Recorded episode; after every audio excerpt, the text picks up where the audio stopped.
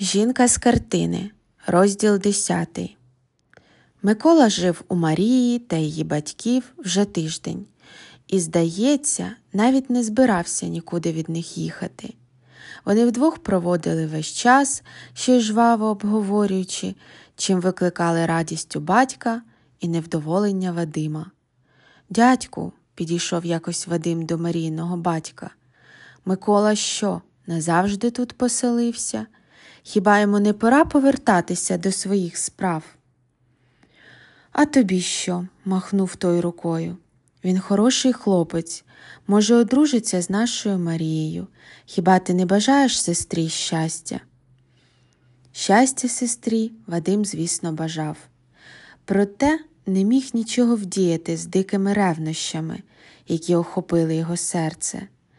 Так він і ходив, похнюпившись, дивлячись на солодку парочку.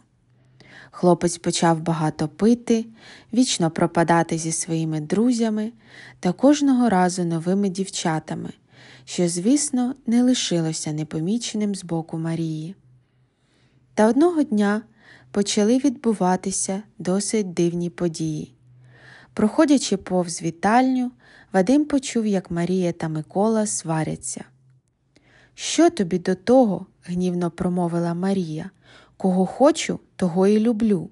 Ми ж з тобою друзі. Я думала, ти про це знаєш.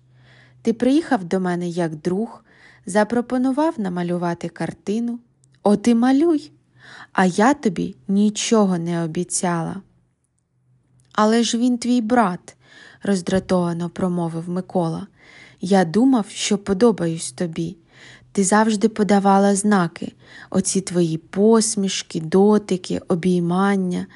І що, це все нічого не значило? Всі ви жінки однакові. Малюй вже, майже прошепіла Марія зі злістю. В кімнаті стало тихо. Видно, хлопець продовжив свою роботу над картиною, а Марія продовжила йому позувати.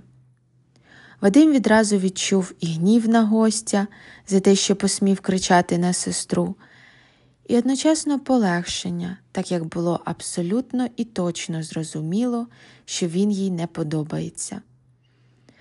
Проте наступного ранку дівчина безслідно зникла. Її не було ніде.